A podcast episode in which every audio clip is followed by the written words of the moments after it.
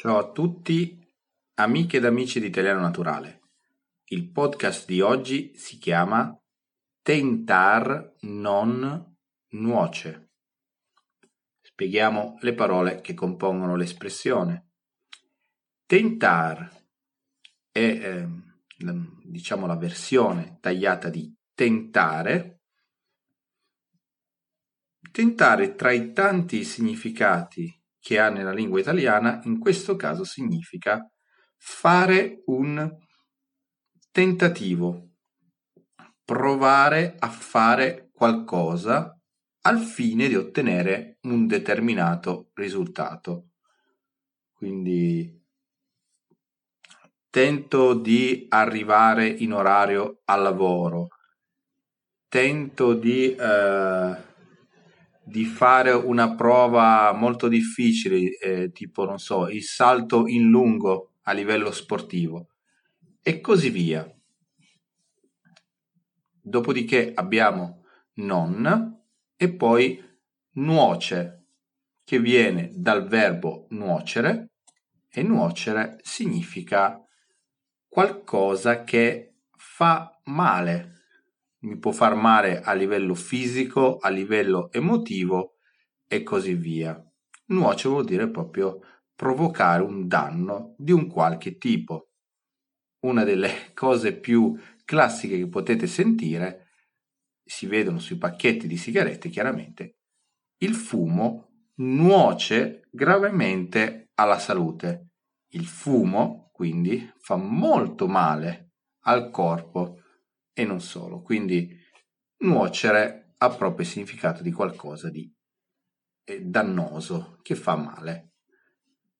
L'espressione quindi in questo caso è veramente molto semplice, tentar non nuoce, sta proprio a indicare che fare un tentativo al fine di ottenere un risultato non ci fa del male, non ci può provocare danni, non solo ma sostanzialmente non ci provoca neanche un, uno svantaggio. Eh, quindi veramente tentiamo perché tanto tentar non nuoce. Facciamo qualche esempio. Immaginiamo eh, di essere con Luca e Paolo che devono prenotare una cena il sabato sera.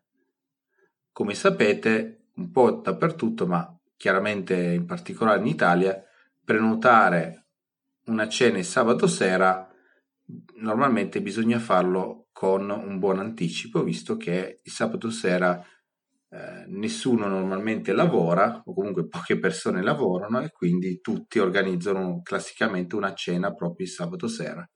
Luca e Paolo sono in questo caso ehm, si devono organizzare per fare una cena con 20 persone e eh, si sono dimenticati di prenotare eh, il loro ristorante pizzeria preferito e quindi si parlano tra di loro e dicono senti Paolo io provo ad andare in pizzeria là davanti è tardi, sono quasi le 8, prova a dire se alle 8 e un quarto si libera qualcosa e vediamo cosa succede. Tanto tentare non nuoce.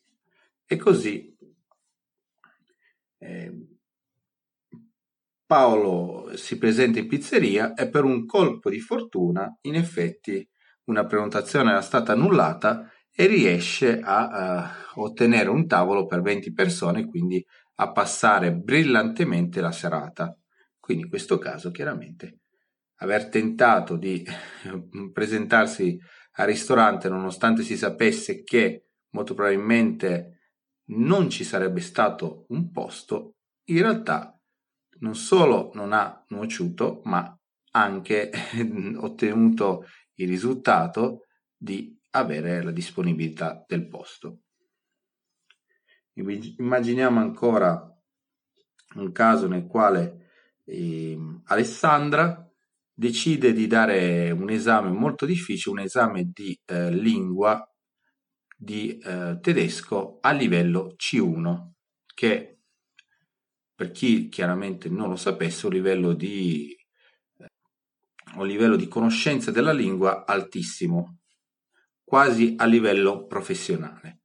In ogni caso, Alessandra ha dei dubbi, eh, si è organizzata molto bene, ha studiato molto, però Alessandra non conosce il, il test, non conosce com'è organizzato e strutturato il test di C1, nonostante ha già un'ottima conoscenza del tedesco.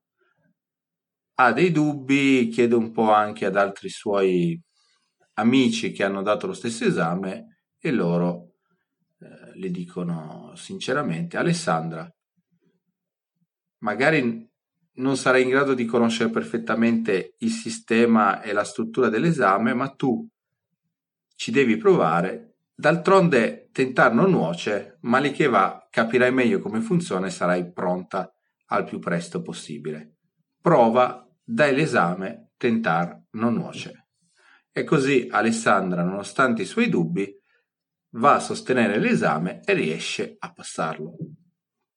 Come vedete, tentar non nuoce si applica e si può applicare a una qualunque evento della nostra vita perché chiaramente ci vuole un po' di spirito eh, e di capacità insomma di rischiare un pochettino e soprattutto quando è il caso di tentare tra tentare e non tentare bisogna bisogna fare questa, bisogna spingersi oltre e tentare proprio quello che ci sembra più difficile fare, perché alla fine se non proviamo a fare qualcosa che normalmente non saremo in grado di fare, non avremo un miglioramento. Diversamente, se proviamo a, e se continuiamo a fare qualcosa che sapevamo già fare prima, non cambierà nulla, perché lo sappiamo già fare e quindi in realtà non miglioreremo. Questo è un processo che fa parte della vita di ciascuno.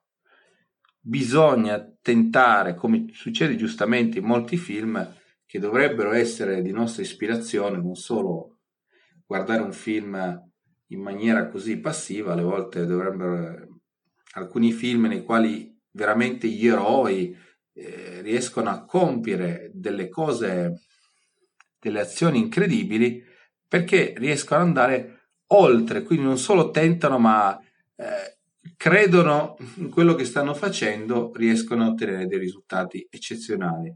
E così nel nostro piccolo, nella nostra realtà, dobbiamo farlo anche noi. Con questo vi saluto e vi auguro una buona serata. Ciao!